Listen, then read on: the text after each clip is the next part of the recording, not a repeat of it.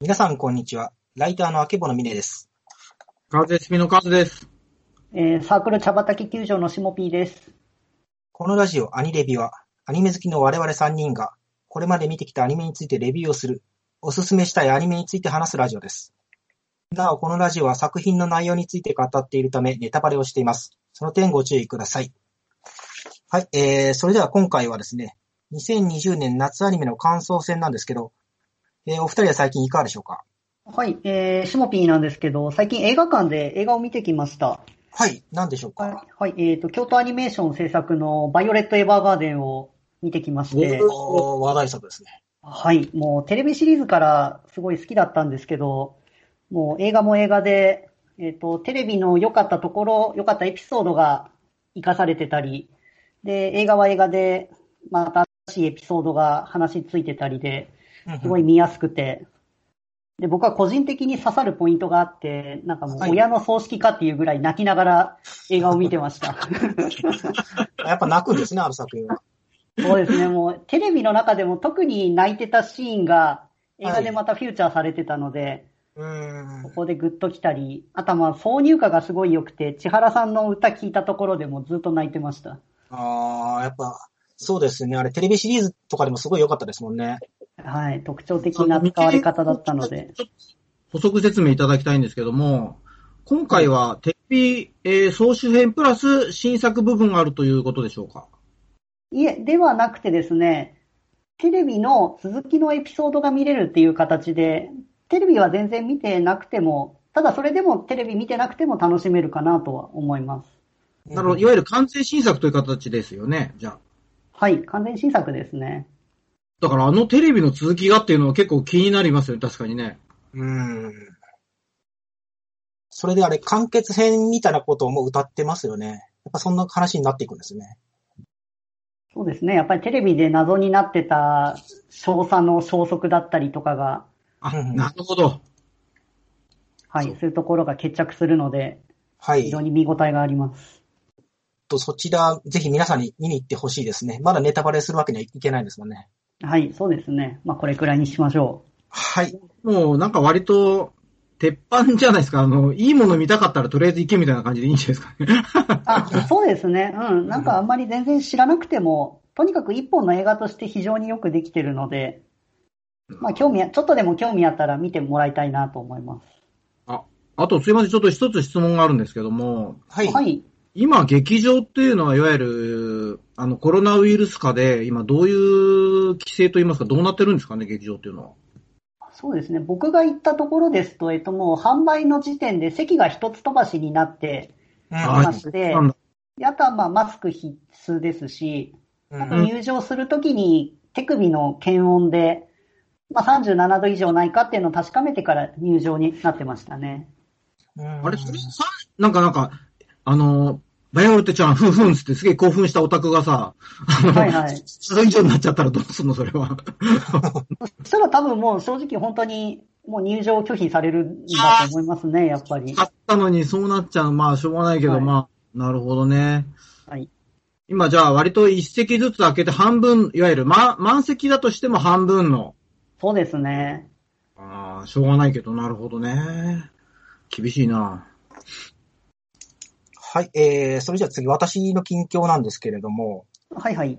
えっ、と、最近ですね、アニメアニメさんというサイトででしてね、あの、夏アニメおすすめ5選というちょっと記事を書かせてもらって、おーはい。で、そちらで、あの、彼女をお借りしますっていうアニメの、ちょっと、おすすめレビューみたいなのを書いたんですけれども、えええええええーそのサイトのですね、ライターさんの一人に、カーズスピーのカーズさんがいらっしゃって、なんで、あの、僕もアニメアニメさんで久々に仕事をさせていただいて、はいえっと、5人のライターさんが1作品ずつ、こう、推薦ね、作品をこう、こう持ち寄って語るみたいな、あそのうですね。ところも結構そうですね。僕の場合はエグゼロスを語らせていただいて、ね、あの、カノカリをね、あの、皆さはん書かれたということで、えーこのアニメ非常に面白くて、あの、彼女をレンタルするっていう、疑似恋人形式みたいなのがよくあるラブコメっぽいんですけど、もうちょっとなんか設定がリアルでして、結構お金の受け渡しをするシーンとかもあって、そうでしたね。はい。かなりビターなラブコメですみたいな感じで紹介させていただいたんですけども。面白かったですね。僕のこう、ドスケベ脳から今のあらすじを想像すると、 あの、そういうではないんだよ、みた いなね。感そうですね。まあでもこれってあの、マガジンの看板作品でもあるんでね、まあもちろん読んでる方も多いとは思いますけどもね。はい。そうなんですよ。水原がとにかく可愛いんで、 まあそこは。あ、えー地図さんが好きですか。そうですね、僕はそうですね。属性としては。えー、それで最後、カーズさん何か近況の方はございますでしょうか。えっ、と、私はあの、カーズ SP というニュースサイトを2001年から運営しておりますが、えー、9月の頭頃にですね、この度リニューアルしました。あ、おめでとうございます。おめでとうございます。ありがとうございます。えーとですね、結構、何度か過去に大きなリニューアルはしてるんですけども、今回の特徴はですね、スマホでも見やすくなったということで、えー今までは割とパソコン向けといいますかですね、ライブドアブログさんの仕様で、どうしてもスマホ向けにこう、見やすいデザインが組めなかったんですけども、今回ワードプレスという一応ツールといいますか、はアいプリとありまして、それでですね、がっつり力組み直しまして、スマホでも見られ、あのー綺麗に見られるようになりましたんで、あの、ご興味のある皆さんはですね、カズ SP を見ていただけたらと思いますということで、ざっくり宣伝でした。はい。どうもありがとうございます。はい。えーっと、それでは、近況に関してはこの辺にしときますけれども、とそれではですね、今回の番組内容ですけれども、えー今回以前にやった春アニメの感想戦に続いて、2020年夏アニメの感想戦をやってみたいと思います。はい。えーっと、今年2020年9月に放送が終了した夏アニメで、メンバーのそれぞれが好きだったアニメ、おすすめしたいアニメを10作品選びました。はいえー今回の放送ではそのうちの5作品を話したいと思います。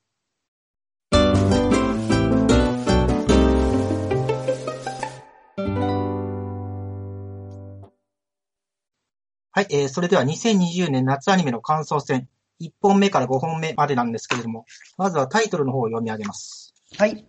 はい。えー、1本目、うさきちゃんは遊びたい。おー2本目、放課後堤防日誌。はい。 3本目、ピーター・グリルと賢者の時間。はい。はい。えー、4本目がですね、ソードアート・オンライン・アリシゼーション・ウォー・オブ・アンダーワールド。はい。そして5本目、ラピスリ・ライツになりましおた。ーはい。うーん、はいなるほど。こういうラインナップで今回やってみようと思います。えー、それではまずは1本目、うさきちゃんは遊びたいからですけど、この作品はカールさんいかがでしたでしょうかはい、えーと、僕の本当にあの、夏アニメ楽しませていただきましてですね、はい。まず、まあ、桜井真一くんというですね、まあ、一人で行動することが好きな、まあ、男子大学生がいるんですけども、はいそ。の後輩に、まあ、うざく絡んでくる後輩の女の子が入学してきたということで、うざきはなちゃんというですね、あの、メインヒロインの女の子とのドタバタラブコメディになりますと。はい。いうことで、あの、やっぱりまあ、誰もが気になるのは、やっぱりあの、はなちゃんの T シャツが思いっきりやでっすぱりね。めちゃくちゃ目立つところに、すごくでかいって書いてあって、すごいでかいって書いてあって、あ、なるほど、そういう アニメかっていうか、うんそういう作品かみたいな、うんすごく、なんか一枚のキービジュアルで納得する、まず、あの、内容でございまして、ただ僕は、大きいおっぱいの女の子が好きだ、好きであるのと同時に、はい。あの、サエカノのエリリと一緒で僕はあの、刃が好きなんですよ。ああ、うん。そこでも結構割と引っかかりま、僕の萌えアンテナが引っかかりましてですね、はい。ちょっと作品上期待していたんですけども、あの、結論から言うとめちゃくちゃ面白かった。 当たり 前。面白かったですね。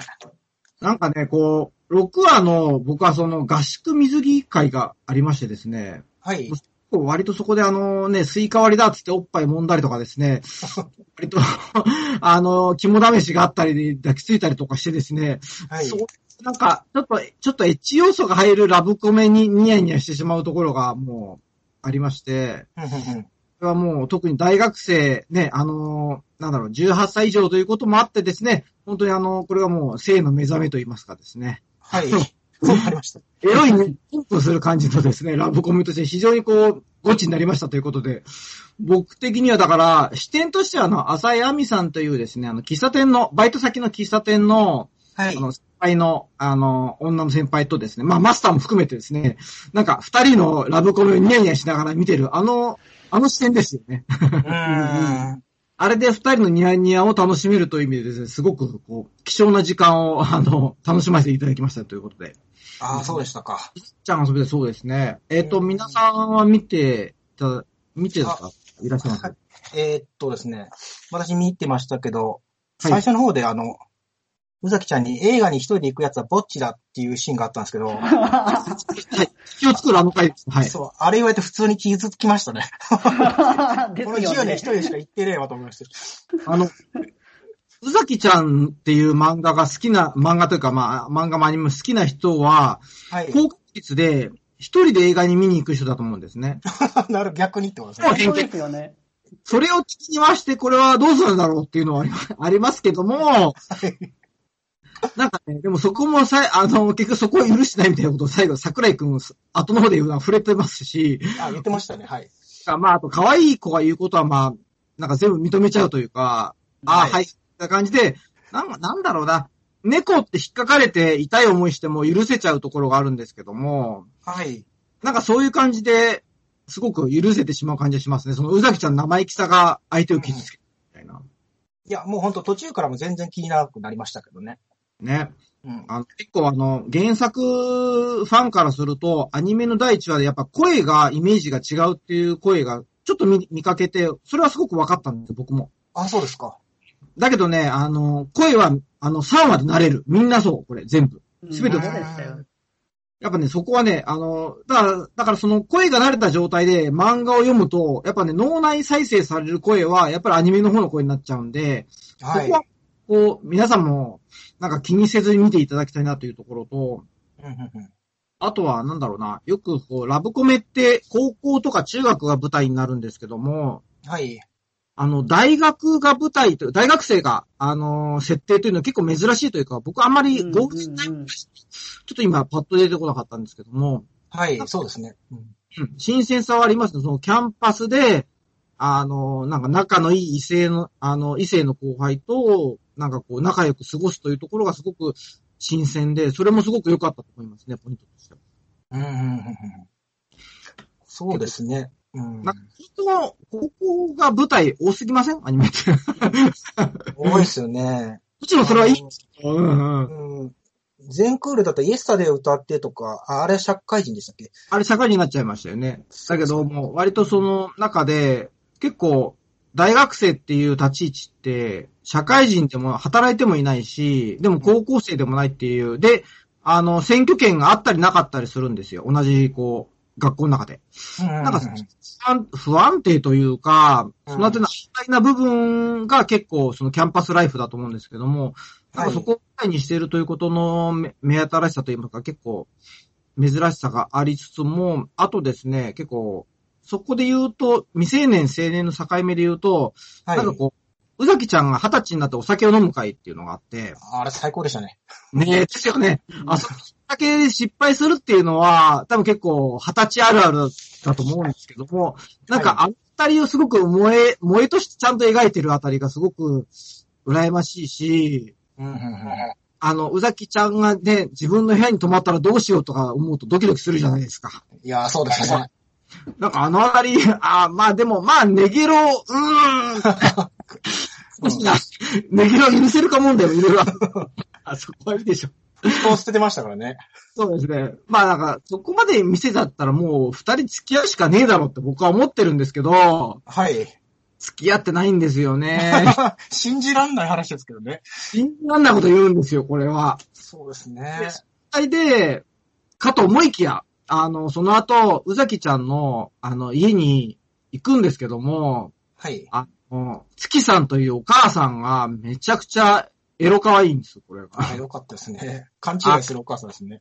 ちょっと、ママさん、ちょっとそう、勘違いする、勘違いして、ちょっと脳脳内暴走するお母さんなんですけども、はい。なんか、そのあたり、可愛い奥様ということで、あの、完全にこう、視聴者、アラフォーの僕としては完全にこう、ストライクゾーンに入ってしまうようなですね、 あの、あ、お好きでした。はい。奥様になってしまってですね、これはちょっと、エロい気持ちを抱かざるを得ないかなっていう感じもして、 そうですか。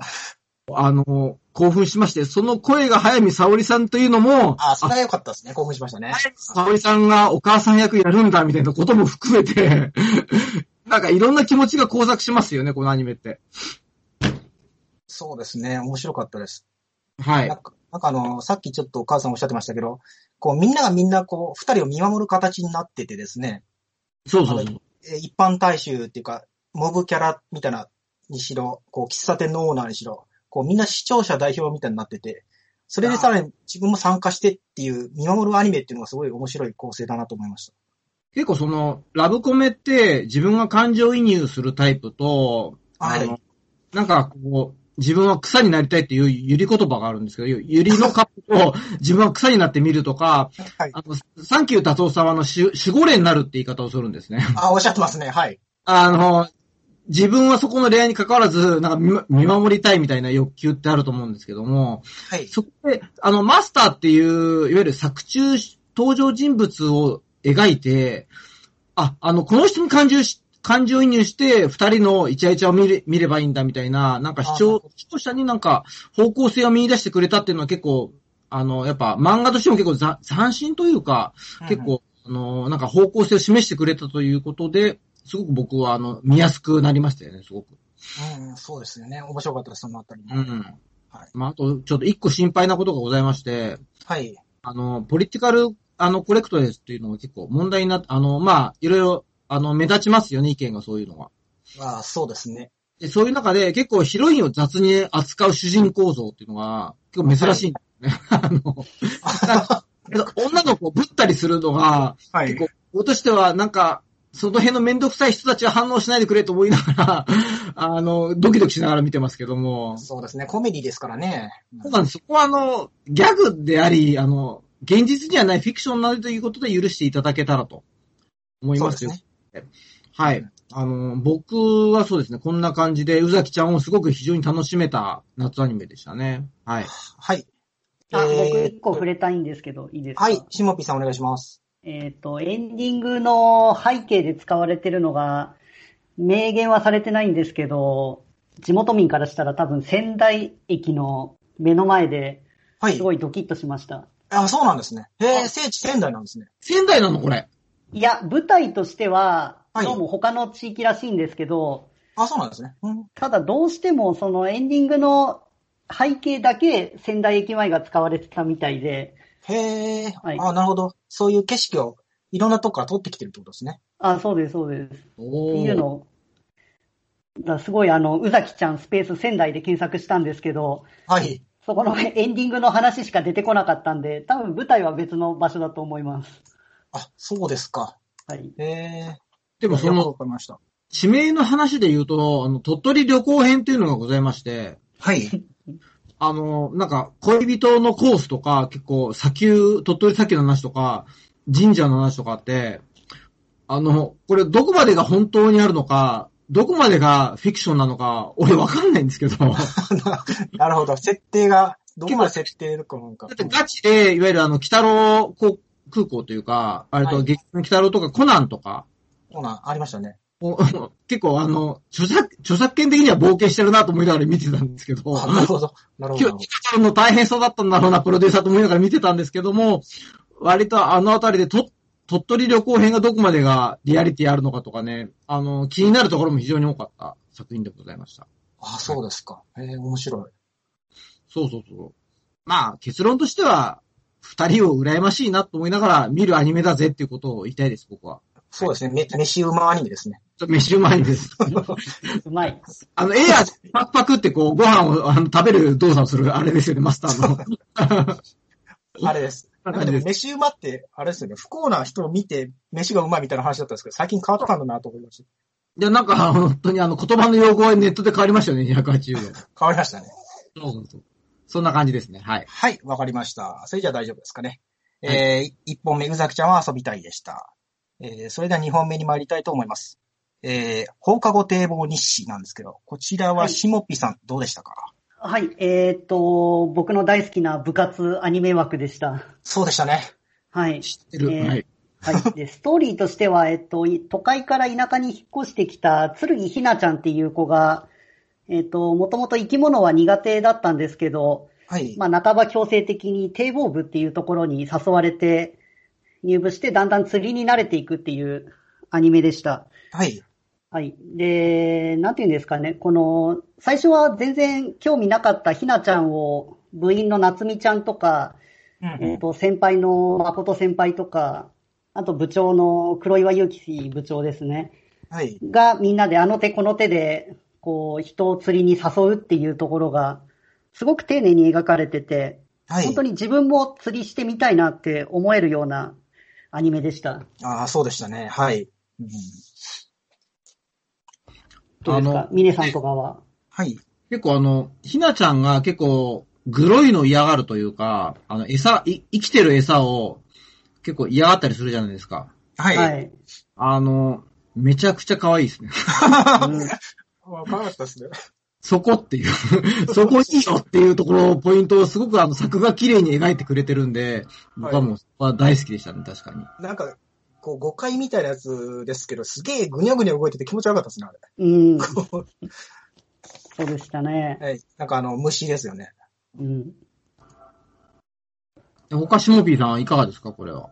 はい。えっ、と、あとですね、すごい、えっ、と、興味深かったのが、えっ、と、釣りの雑誌があって、あの、実際に出てる。で、そこの釣り雑誌の特集としてはい、このアニメにインタビューをしててですね。で、それを知ったのが、まあ、カーズ SP 経由ではあったんですけど、あそうなんですねはい、読みました。これすごかったです、何年ってね。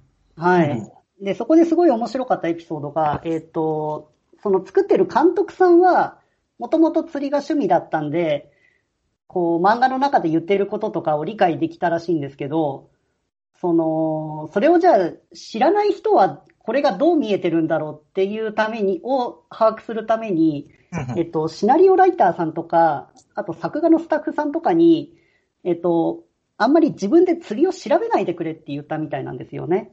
へえ。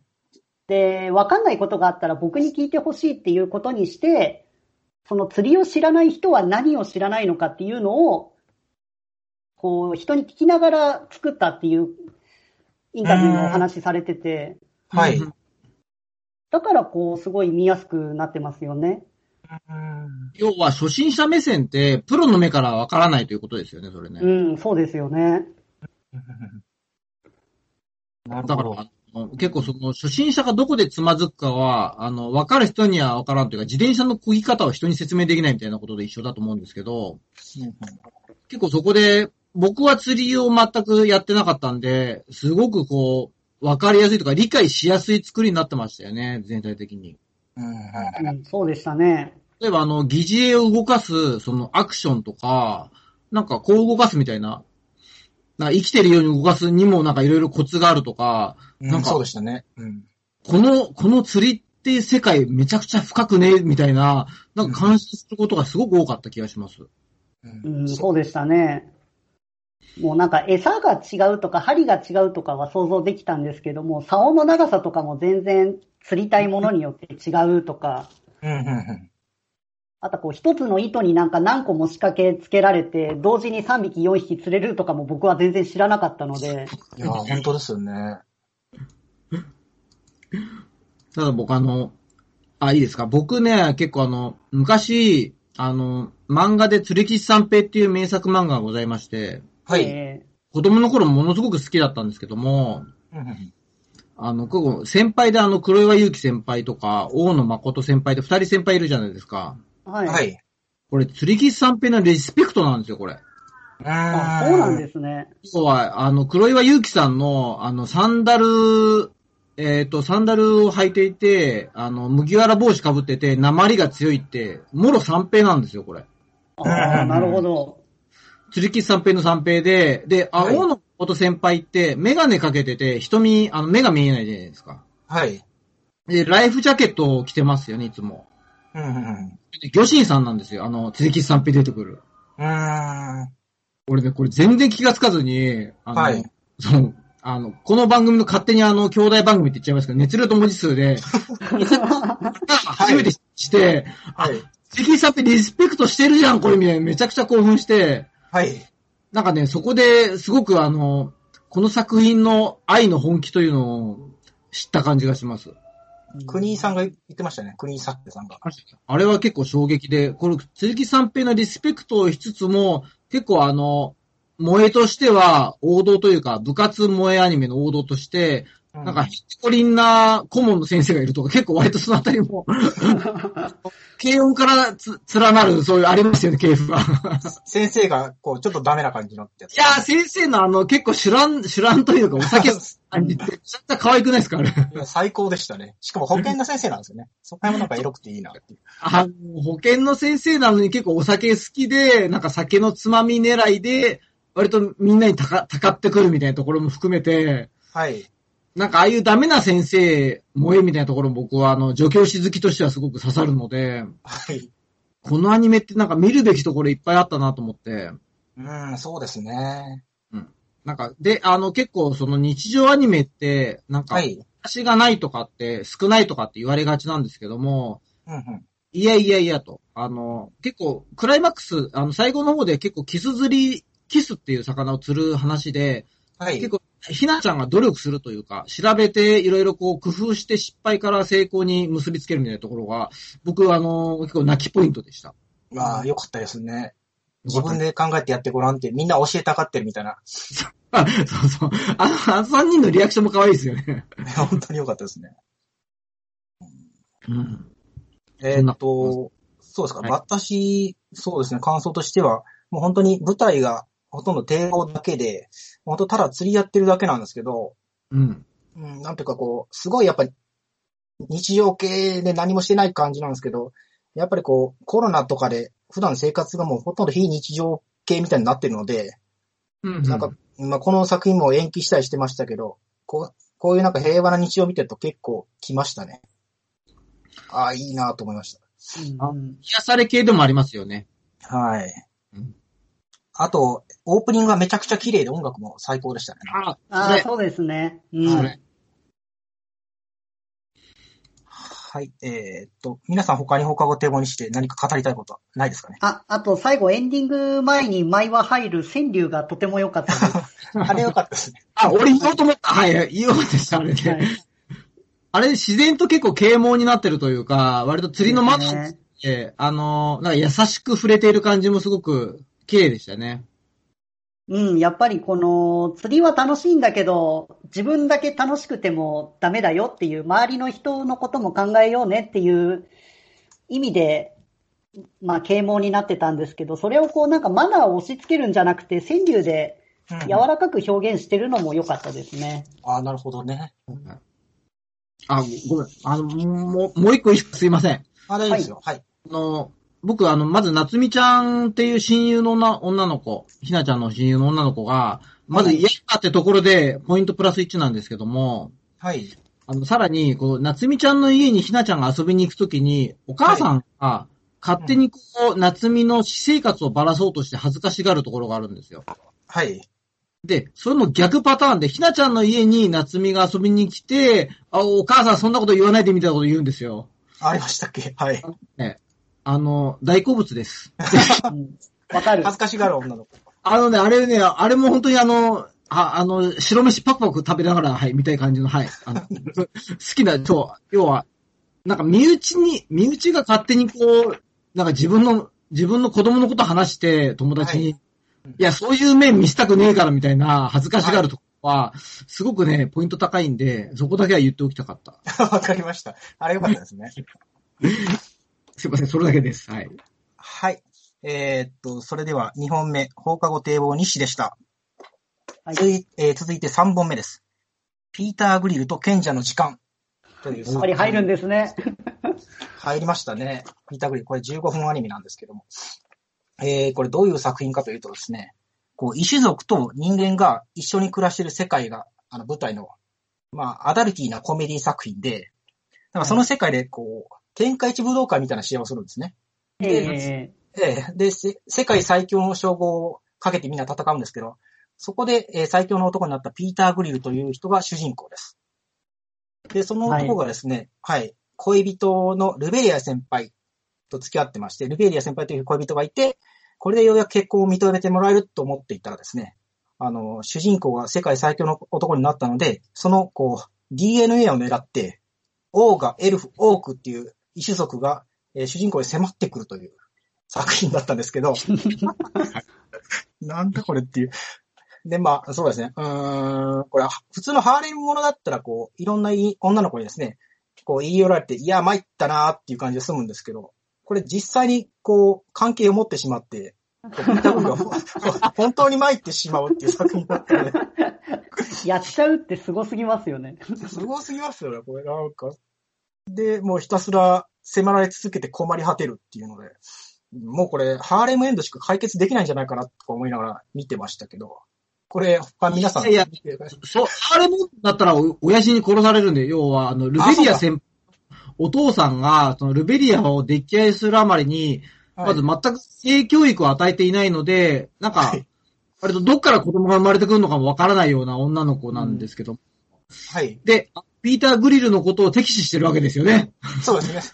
だから、ハーレムとなろうものなら、あのーそのお、お父さんが殺しに来るわけですよ、ピーター・グリなル。るほど。そういう仕掛けもちゃんとあるわけですね。そうなんですよそこでバレないようにどうやって不定を働くかっていう話になって て。とにかなるほくストーどリーです、そういう意味で。じゃあ、あくまでこう、ルベール先輩はこう、清いままでいて、こ、はいう影でこう、いかがわしいことして苦悩するっていう作品なんですね。いや、っていうかもう、いかが、やっぱ、そこを欲望に負けるんだお前っていうところが、まずあの、ハーレムアニメとしては斬新ですよね。うん。そうですあね。の、普通、普通寸止めで止めるじゃないですか。ラブヒナとか。そうですね。完全に押し切られてやってしまうっていう。まあでもね、あの、グリル君の、ピーター・グリル君の気持ちはわかるんですよ。あの、みんな可愛いんですよ、めちゃくちゃ。うん。すごい良かったですね。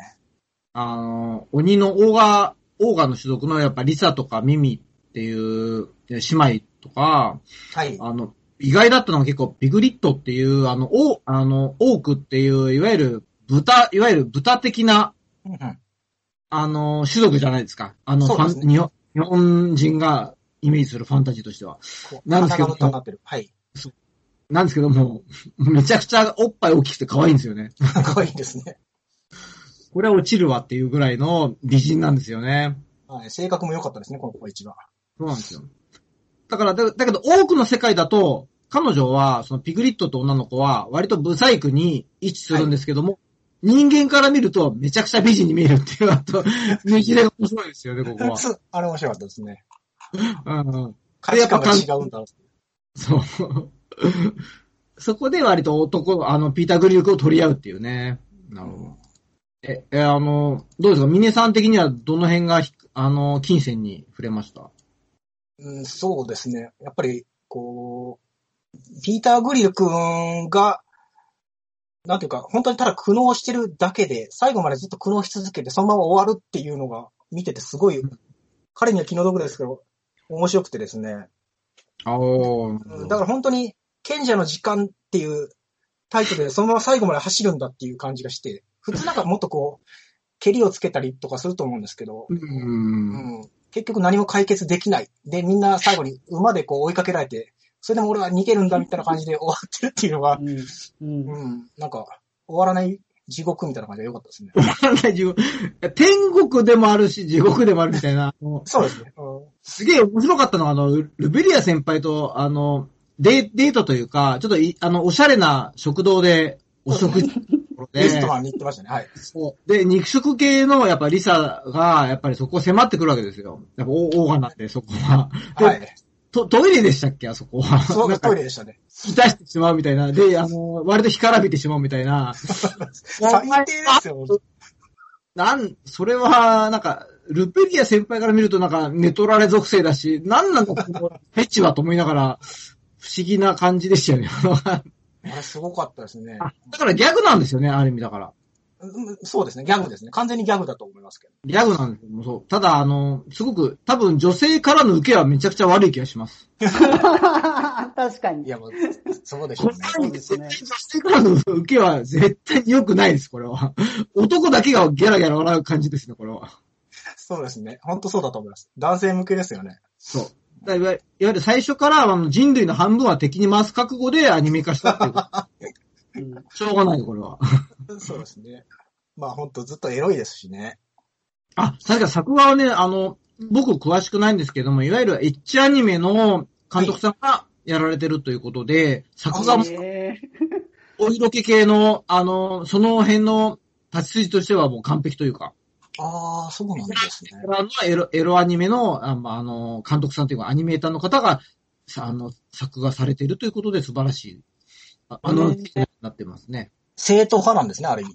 制度話ですね。うーん。あと、あの、辰巳監督ですね。うんうん。いわゆる HK のアニメではやっぱ定評のある方が、あの、か書かれてるだけであって、はい。でもここまで来ると18金版も見たくなるよねという気持ちもありますね、僕は。そうですね。うん。もっとロングバージョンで。ロングマージョンで。まあ、あのね、アニメの地上波では、あの、いあのいわゆる光が光ってましたけども、配信の方ではね、いろいろ見えてましたけどもね、その辺ね。そうですね。もうどうせなら30分にして、残りの15分はこう、全然見せられないよみたいな。なるほええど。いや、これ、でも一般漫画として売られてるんですけどもね。 あそうなんです ね。そう、一度ね。大丈夫なんでしょうか。ねでもその辺のドタバタも楽しいということで、はい。はい。ここあはい。るんですかえーと、こんな感じですけど、皆さん、どうでしょうピーター・グリルさんには何か。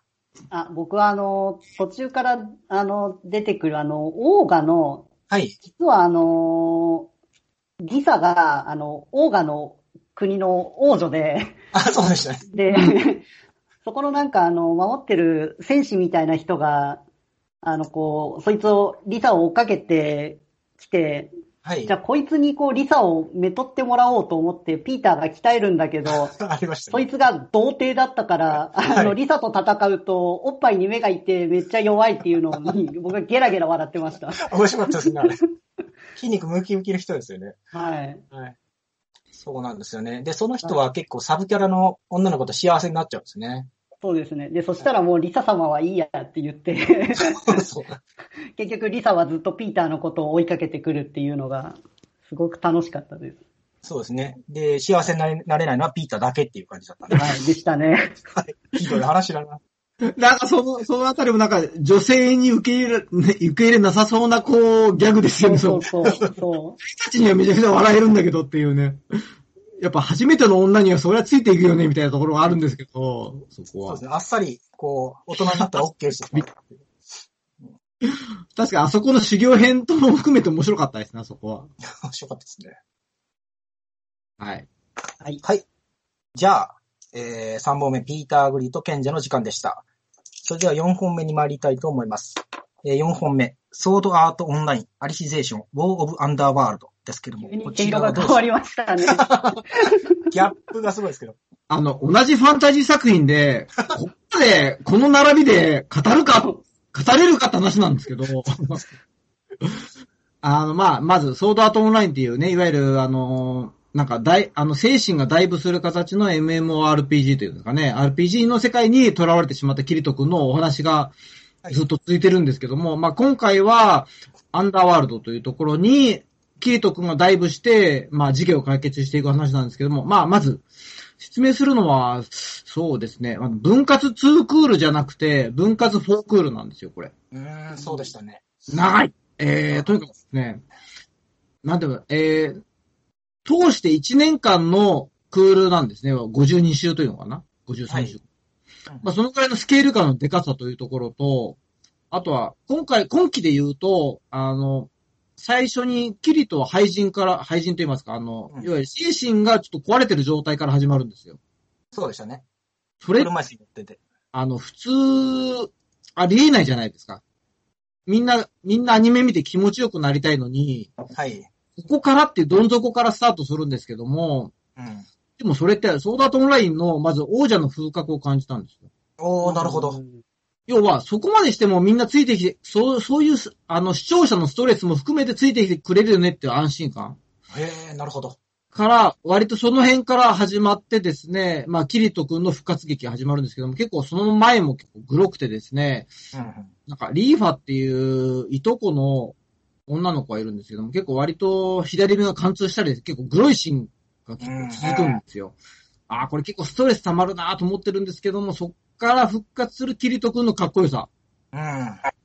これがですね、割と僕にとっては気持ちいいんですけども、うんなん昭、あの、僕の親父が昭和世代なんですけども、結構、時代劇とかで、あの、悪人を退治する、水戸黄門的な、ああいう必殺仕事人的な、ああいうカタルシスがこの作品にもあるんじゃないかと思ってる。ああ、なるほど。うん、最初ガーってやられてってことですね。うん、そうですね。あの、悪い奴が割とその悪さを見せつけた後に、うんあの、正義の味方が、割とそこを古典版にやっつけるという、その、完全懲悪を、綺麗に描いているということで、みんなソードアートオンラインに気持ちよさを感じていると思うんですよ。うーん、なるほどう。ん はい。だから結構それは、そういう意味では僕は結構時代劇に近いと思いながら、この作品を見てました。ああ、そうですか。面白いですね。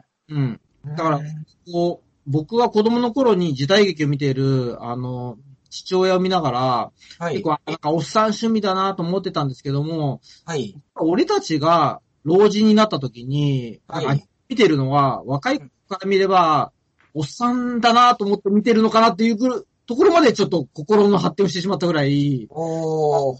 なんか割と孫がね、その、じじいがアニメ見てるよ、古いなって思うぐらいに、なんか、そういう感じの系譜を思ったんですね。ああ、面白いですね。SF になってますね、ちょっと。うんそうです。だそういう、そういう意味で言うと逆に人類が普遍的に持っている気持ちよさ、悪い奴を正義がやっつけるという気持ちよさを、うんなんかすごく壮大に描いているということで、ソーダートオンラインは本当にこう、世界になんかものがございますよね。うんうんうんうん。って感じがしまして、えー、って。あーで、まあ具体的に見ていくと、はい。結構その、キリト君が廃人になったところで、あの、はい僕のアスナとかシオンたち、そのパーティーのメンバーが、あの、応援に駆けつけるわけですよ。アンダーワールド。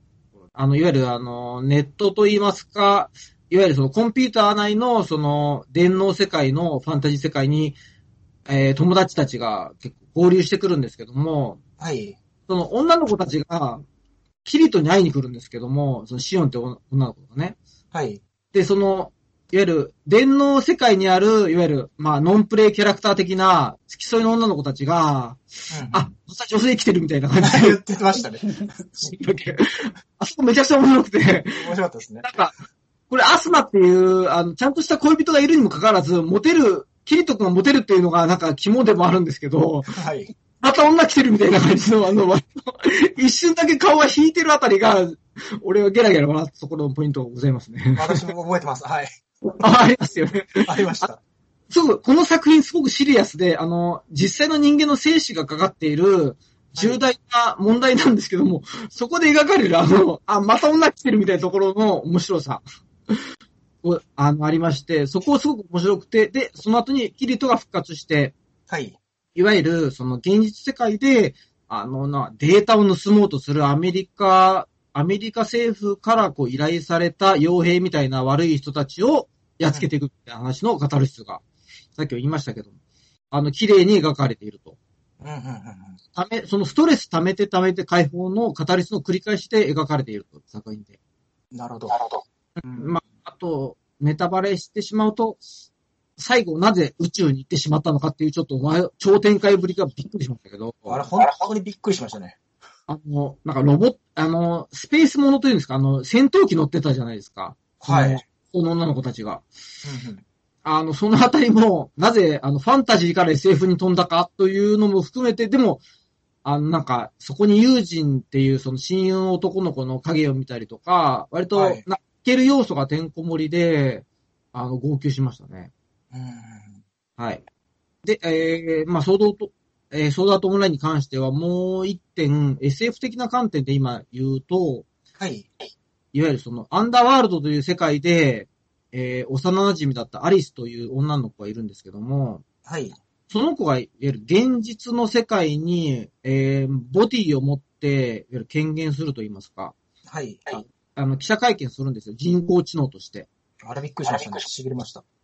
あそこが結構、あの、その人工知能に、けあの人権を認めるかどうかみたいな話になるんですけども、はい。で結構、近未来で俺たちが今、ここにいる世界の繋がってるんじゃないかということで、この社会問題の入れ方もうまいなと思ったんですよ。おーほら、 AI とかですね。そうそうそう、AI の問題。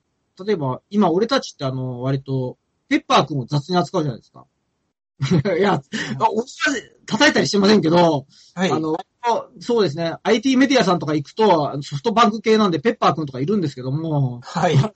イエイイエイでいじったりとかしてますけども、まあそうですね。その彼が進化した形にある、そのアリスという子に、例えば人権を認めるか、みたいな、うんうん。その社会定義も含めたところも、なんかこの物語の深さを感じたんですね、すごく。うんうんうん。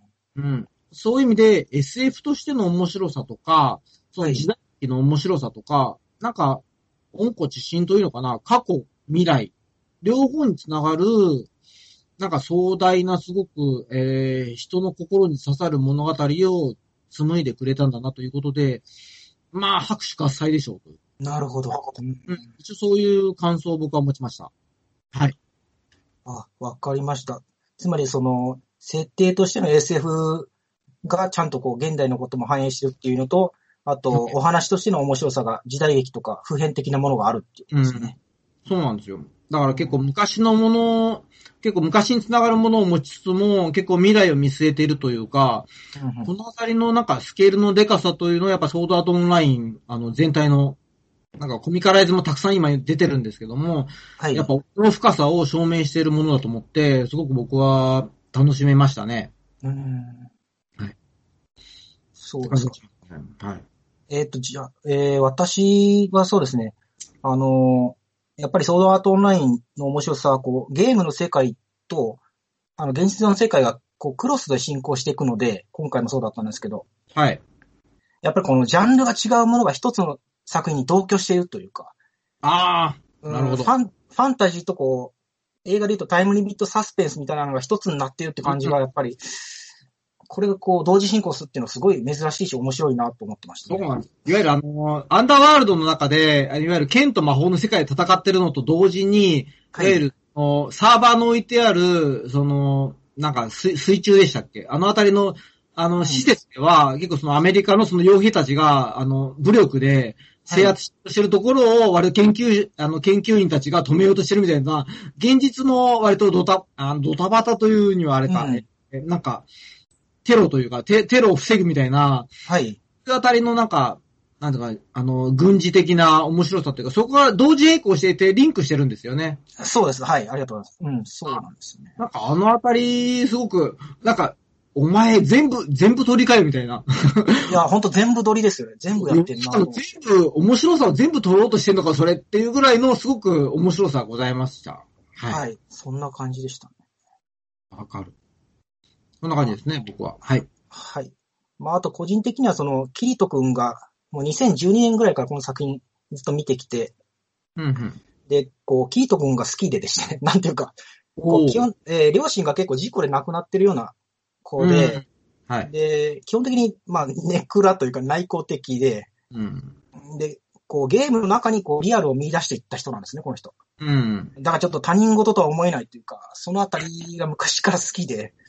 いや、もう俺、俺ですよ。ま、お俺も、わかり ます、それあは。わかりますかねあ、ネットに本当の自分を見るというあの意味では、なんかわかる、ね。感情移入しますね。はい。ちょっとほんと昔ゲーム、あの学校が嫌すぎて、ゲームやり、ゲームの世界にこう助けてもらって、こううまく社会復帰できたとかそういうことも昔あったので私 が。なんかそういうことを思い出したりして。はい。あの、ミネさんイコールキリト説がね、出ますよね。 そうですね。彼ほどかっこよくないですけど ね。 うん、なるほど。はい。えーっと、まだまだ語りたいことありますけど、とりあえず、えーっと、ソードアートオンラインはこんなもんでしょうかね。はい。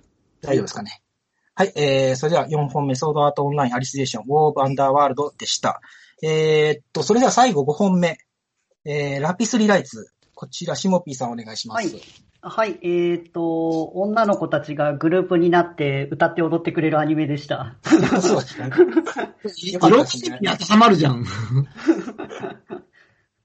これ、あとちょっと、後半になって僕気づいたんですけど、はいこれあの、も、この世界には魔法がある世界観でして、うんで、歌とかアイドル活動っぽい活動をして、こう、ファンの人たちから応援されて魔力が溜まっていくんですね。はい、そうでしたね。はい。 で、その魔力何に使ってるかって、あの、街の外に魔獣がいて、それを追い払ってるっていうのをなんか僕後半まで全く気づかなくて、なまあそうですね。魔獣出てきましたもんね、はい最後に。はい。で、なんか11話とか12話ぐらいで、まあ、魔獣が出てくるんですけど、そこの構図だけ見たら、あの、フェイトグランドオーダーの、あの、バビロニアとなんか似た構図ではあったんですけど、なるほど。はいわかります。都市を守る街の外に魔獣がいて、それが街に寄ってくるから、それを払いのけるっていうのが、まあでも、デザインが違えばこんなに危機感は違うものかと思って、そうですね。設定は同じですもんね。はい。まあ多分基本的にはあの女の子たちが歌って踊るのを見守ればいいアニメだったので、よかったです。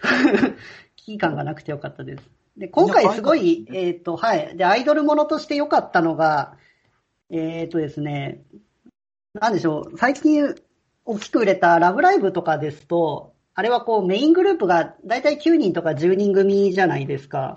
はい。で、それが今回メインになるユニットがライツっていうのが5人組で、はい。で、それ以外のユニットがフォークロア、この花は乙女、シュガーポケッツ、サディスティックキャンディー、スーパーノバー、あとはまあ伝説のアイドル、レイっていう形でユニット数多いんですよね、今は回い、は。そうでしたね。はい。で、エピソードもそのユニットごとのエピソードが挟まったりしてて、なのでこう、主人公はもちろんライツではあるんですけど、それ以外にも魅力的なユニットはこれくらいいるよっていうのを提示してるアニメで面白かったですね。うーん。なるほど。おーいスポットがちゃんと当たってましたもんね、どのユニットにも。はい、それぞれ見せ場があったので、はい。過不足ない感じで。そうですね。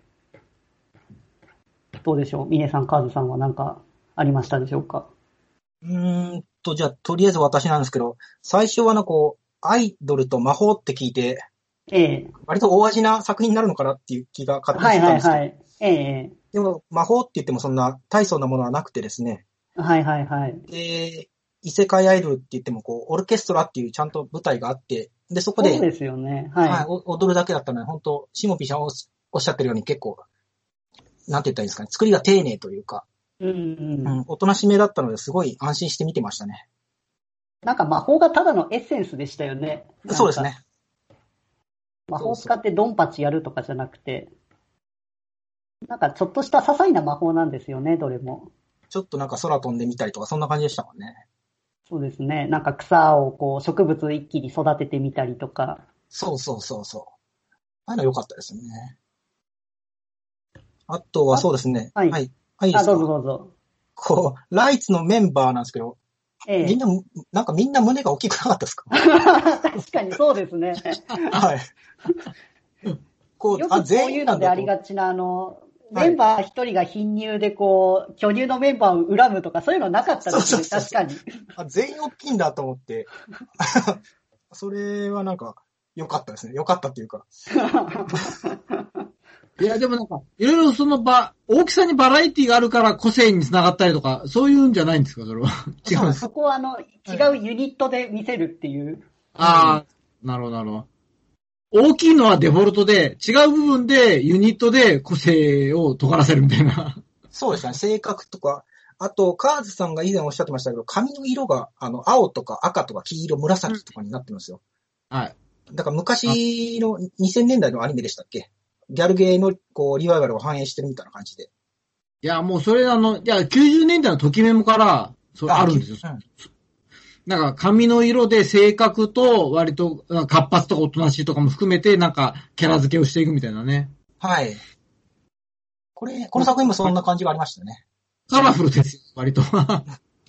カラフルでした。すごい良かったですね。なんかドッジボールしてましたよね、最初の方に確かね。ああ、やってます、やってます。なんかあのあたりもめちゃくちゃ面白くて見てましたね、そういえば。うん。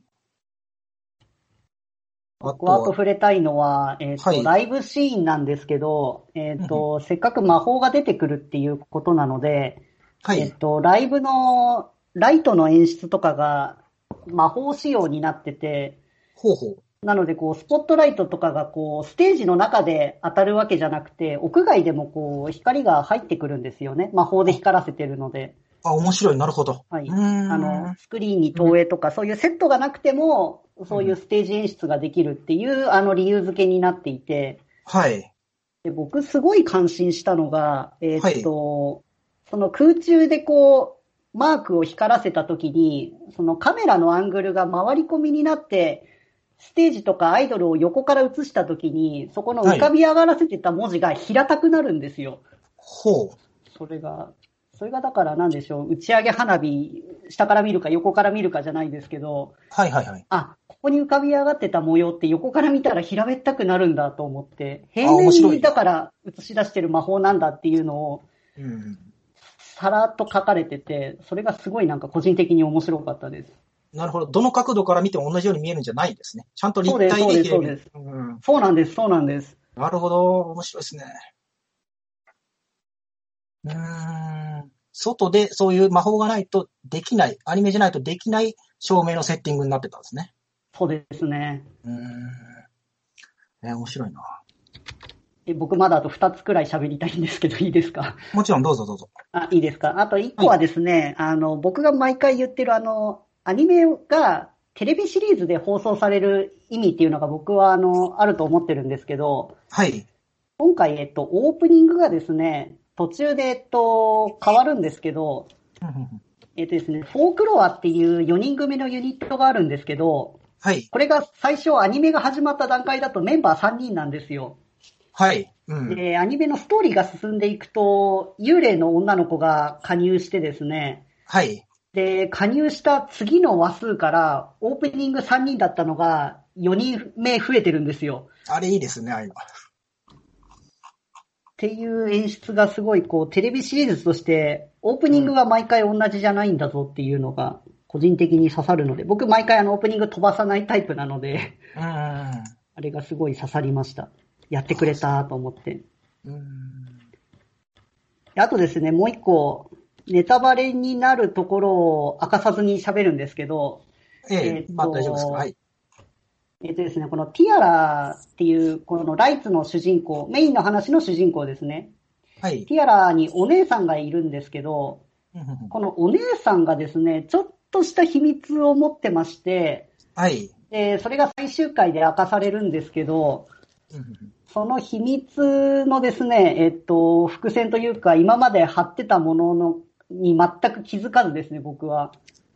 ではい後から振り返って見てみたら、確かに伏線がちゃんと散りばめられててですね、僕は度肝を抜かれました。あ、そうですか。うーん、はい細かい伏線があったんですね。はい、実はあったので、うーんそこはぜひね、あの、みんなシリーズを1周した後2周目見に行ってもらいたいので喋りませんが、 あちょっとそれは、まあ、ちょっと確認したいとか見たいですね、確かに。はい、ちょっとこれは、ものすごい、すごい本当に丁寧というか、そんなことやってたんだシリーズ通してっていうのがあったので、僕は度肝を抜かれました。喋った方がいいんですかね、これ。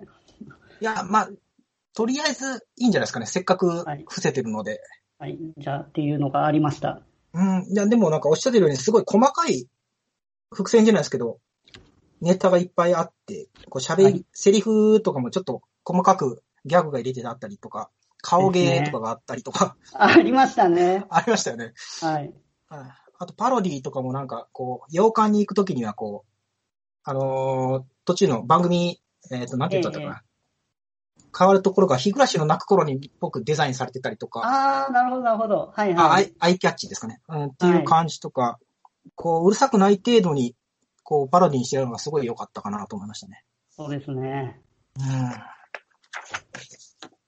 あと最後、最後ごめんなさい。小ネタもう一つだけ。えっ、いいっすと、よこれ舞台が魔法学校なんですけど、ん。はい。学校なので部活動があるんですけど、はい。えっと、その中の部活の一つでキャバレー部っていうのがあるのがそうかと思い ました。はいバレエ、はい、はい、はい、どうぞ。ここはバレー部ですかって聞いたら、いえ、キャバレー部ですって言って、なんか、キャバクラみたいな 扱いを生徒がするのはいかがなものかと思いました。でも面白かったです。はい、そんなところです。はい。わかりました。じゃあ、よろしいでしょうか、5本目。ラピス・リライツはこの辺りで。はい。はい。えー、それでは最後5本目、ラピス・リライツでした。それでは最後にもう一度タイトルを読み上げます。1本目、宇崎ちゃんは遊びたい。2本目、放課後堤防日誌。3本目、ピーター・グリッド賢者の時間。4本目、ソードアートオンライン、アリシゼーション、ウォー・オブ・アンダーワールド。5本目、ラピスリライツ。えー今回はこの辺りで、6本目以降は次回に話したいと思います。それでは2020年夏アニメ感想戦、1本目から5本目まででした。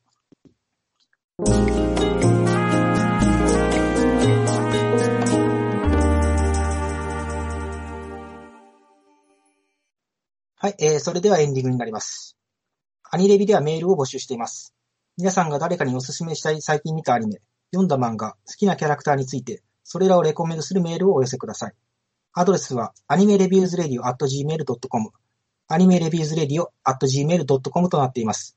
YouTube の番組紹介にアドレスを載せていますので、そちらを見てもらえればと思います。以上、アニレビ第4回2020年夏アニメの感想戦、1本目から5本目まででした。お二人とも今日はどうもありがとうございました。ありがとうございました。それでは皆さん、また次回の配信をお楽しみに。ごきげんよう、さようなら。